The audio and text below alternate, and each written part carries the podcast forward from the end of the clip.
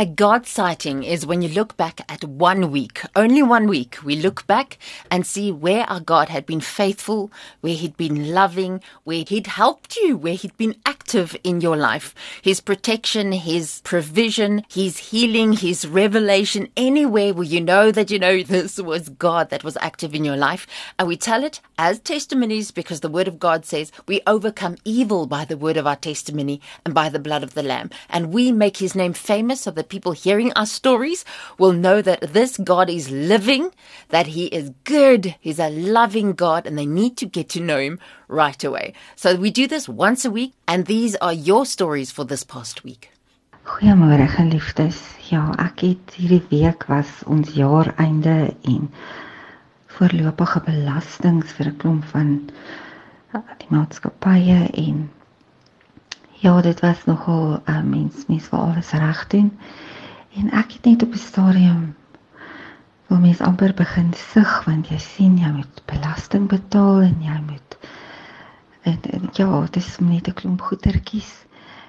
En dan dan wil jy jou oorrek en op 'n stadium besef ek net en en dit is wat ek vir Abba ook ja, wil uitskree in hierdie halm in. Dankie Here dat ons 'n inkomste gehad het.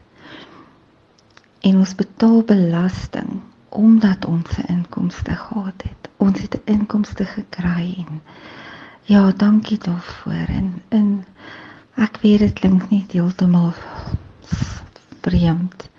Maar dankie dat ons kon belasting betaal. Dat ons dit gehad het om dit te betaal.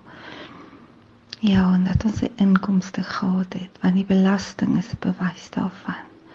Dankie Here vir u goedheid en u guns, nie net oor ons nie, maar mense rondom ons. Eer u, ons loof u en ons prys u en ons sien u hand beweeg. Ons sien dit. En dankie daarvoor. In die naam van Yeshua. Good morning, Radio Pulpit listeners. My God sighting is um, that during a longer period, how God has been working slowly but surely in my wife's life after a brain operation and her recovery back to normal and staying focused on his promises. Um, she's recovering slowly but surely, but um, he knows her nature, and that's a God sighting I've been watching consistently and continuously believing in faith. Um, have a blessed weekend. Good morning, Vaynant and Janine and Radio Pulpit listeners.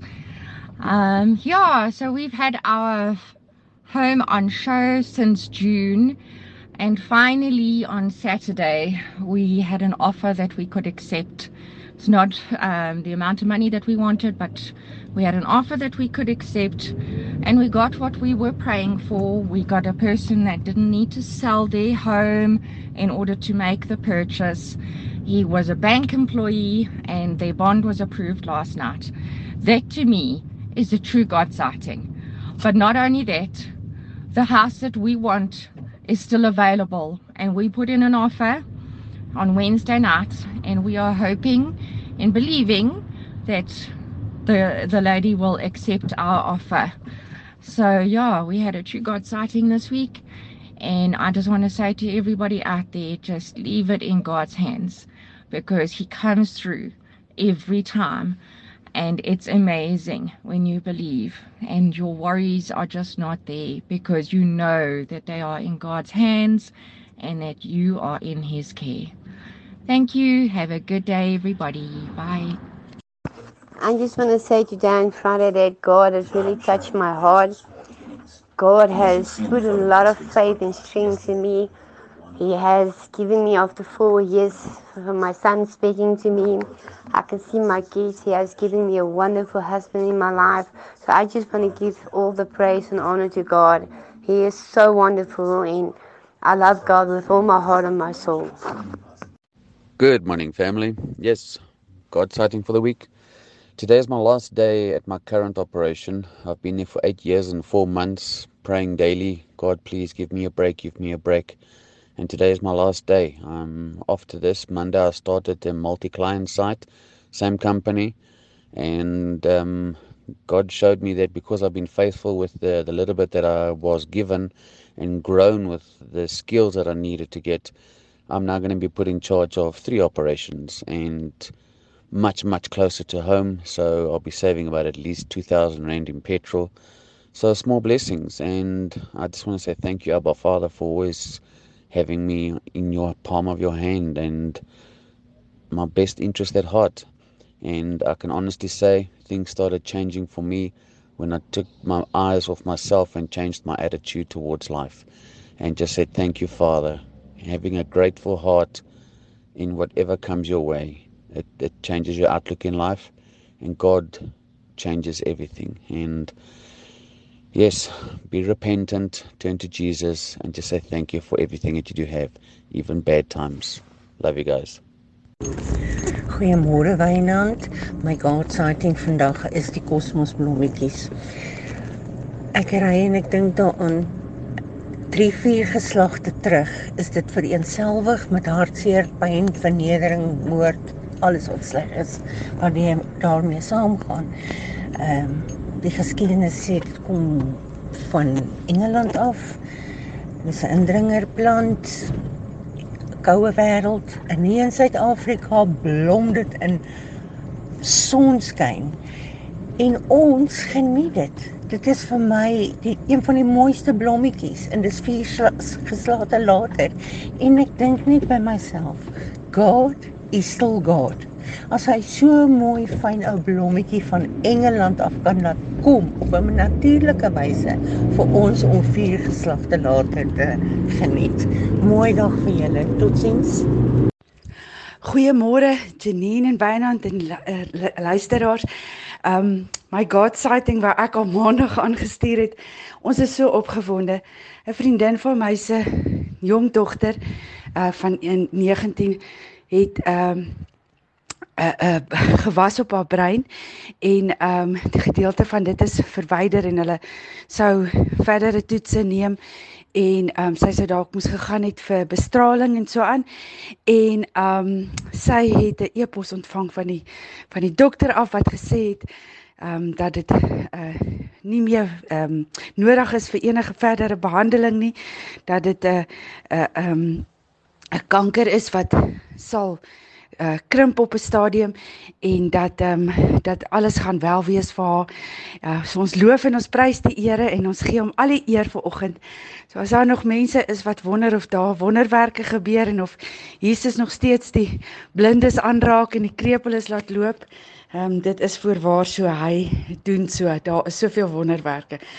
Blessings vir julle almal en shalom shalom. Janine en Wynand, my God sighting is dat Here Jesus alle mense sal aanraak wat in hospitale is reg oor Suid-Afrika. En ook op my man uit sal kom uit die hospitaal uit en dan ons moet verhuis want ons kan nie verder rent betaal nie. Dit is my God sighting. Good morning, Radio Pulpit and family. I just need to give you my God sighting week. Uh, I was called in to the supply chain director's um, office just to tell me that I've been uh, chosen to get a above average um, increase, and um, it's just God's grace and glory and His favor upon our lives that um, I, I, get this, and I just pray over uh, Radio Pulpit's family that uh, the favor will flow like on my life. Have a great day. Okay, bye. Goeiemôre by Natjanie. Ja, hoe sê mens vir my se koning Jesus dankie. Dit alles wat by my aangaan, my hierde wat oorlede is, maar nie hierde wat ek mis laat trek in my plek wat so verniel is. Ek het nie geweet wat ek hierdie maand gemaak nie. En ek sien nou terwyl ek prys die worship sien ek op my boodskap hier op my foon. Maak oop, hier is hierdie bank my boodskap. Iemand het my geld in my rekening betaal van Jesus loves you. Hoe groot hoe groot is ons God dit nie. Ek kan net weer vrede sê. Hy is wonderbaar. Hy is sterke God, ewige Vader. Shalom, sorry. Môre Wynand, ek het uh vroeër in week gevra 'n gebedsgevoed versoek deurgestuur vra om te bid vir my dogter. Ek wil net getuig van God se wonderlike onbeskryflike genade en gebed het soveel krag. Ons het haar amper verloor en sy was opgeneem in die hospitaal en daar het hulle alles gedoen wat hulle kan doen hier waar ons woon. En uh die bloeddruk het geval, ligte hartaanval, simptome en verskriklike hoofpynne. En maandag het my skoonseun nog geslaag om haar oor te plaas na 'n hartspesialis toe en hy was so vol bespreek dat hy onmiddellik vir haar 'n plek gemaak het en 'n bed gemaak het en 'n noodoperasie gedoen het. En ek het vir haar uh Jeremia 18 gelees en ons het gebid. Ons is die, die Here se pottebakker en ons is die klei. En ehm um, ja, dit hulle geskeurde aar gevind en hy het 'n stent daarin gesit en dit in 'n in die ou stent in en uh, dis net hy wat hierdie gekompliseerde operasie sou kon doen en suksesvol kon doen maar ook nie sonder dat die Here ons daar en hom sy hande geseën het en bygestaan nie so ons loof en prys die Here. Sy genade is genoeg dat dit nou baie beter met haar gaan en dat sy in die cardio rehab is Môre Wynand en Janine, al die kinders van die Here. Hulle vanoggend getuig hoe groot is ons God. My man gaan Saterdag veiling toe. En dan betaal hulle hom vir van sy goedjies in kontant. En dan druk hy dit in sy sak saam met sy beursie, nie in sy beursie nie, saam met sy beursie. En toe hy na die bakkie toe gaan, toe kom 'n vrou na hom toe uit die blou te sy sê Meneer, het jy jou beursie? Hy sê ja, maar die geld is weg, die kontant is weg. En sy sê vir hom: "Wag, moenie ry nie, ek is nou terug." Lang storie kort, die Here werk. Die Here werk as jy vra hy met sy hand oor jou hou. Die Here slaap nooit. Dankie Here vir die geld wat ons teruggekry het en die seën en shalom. Good morning. We're Venance and Janine. And to all the listeners, my God starting this morning is last week my husband had to make his target, make his commission for this month, and I thought it ended when he got his uh, pay, but yesterday he informed me he made above his target, and I just prayed the Lord would make a way for him to make his target, and I I thought it was over, but we yesterday when I uh, prayed about it I just got the sense, see, I answered you. Morning, family. I have to give God all the praise, honor, and glory for His hand upon me and my passenger last Friday afternoon. I was taking uh, the technician back at work on my car that serviced my vehicle.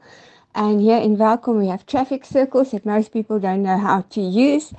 And a big truck pulled away in front of me, we, and he never yielded. Thank God he was stationary and then pulled off, but it was my right of way.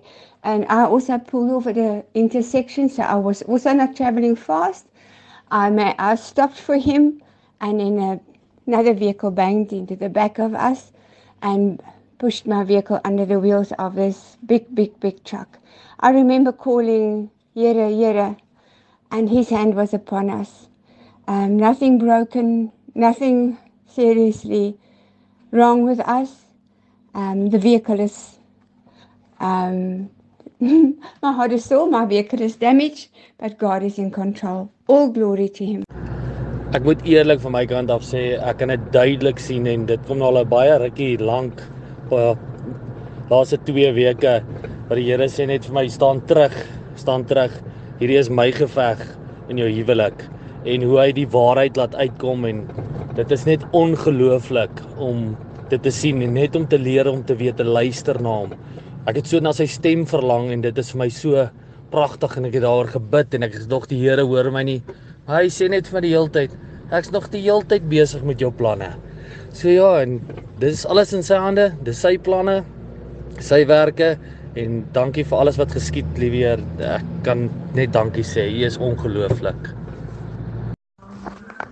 Hi, good morning. My name is Alta Puri. I just want to say thank you for the programs that you put on every day. I'm 42 years old and I this year I gave my heart to the Lord and I need all the prayers I can get because I know I'm going through a tough time now and with God on my side I have like just have to put through. Um so thank you for everything that you people done and may God bless you every day.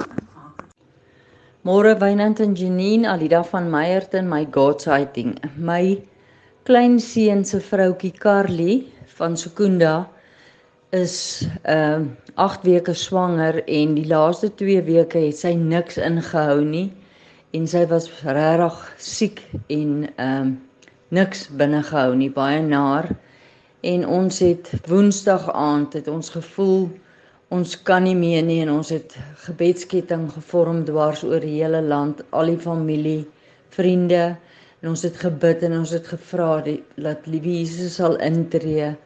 Laat daar iets gebeur want ons hande is afgekap. Sy's opgeneem, drup gekry en alles kom uit. En ons is bekommerd oor haar en die tweeling. En gisteroggend toe ek met my kleinseun praat, toe sê hy ouma, ek wag net vir Carly om te laat weet hoe dit deur die nag gegaan. En dankie Here, sy het wakker geword en dadelik gevra sy wil oud sê en sy het goed geslaap en sy voel baie beter en daaroor sê ek Here, dankie vir wonderwerke. Amen en amen. Alida Meyerton.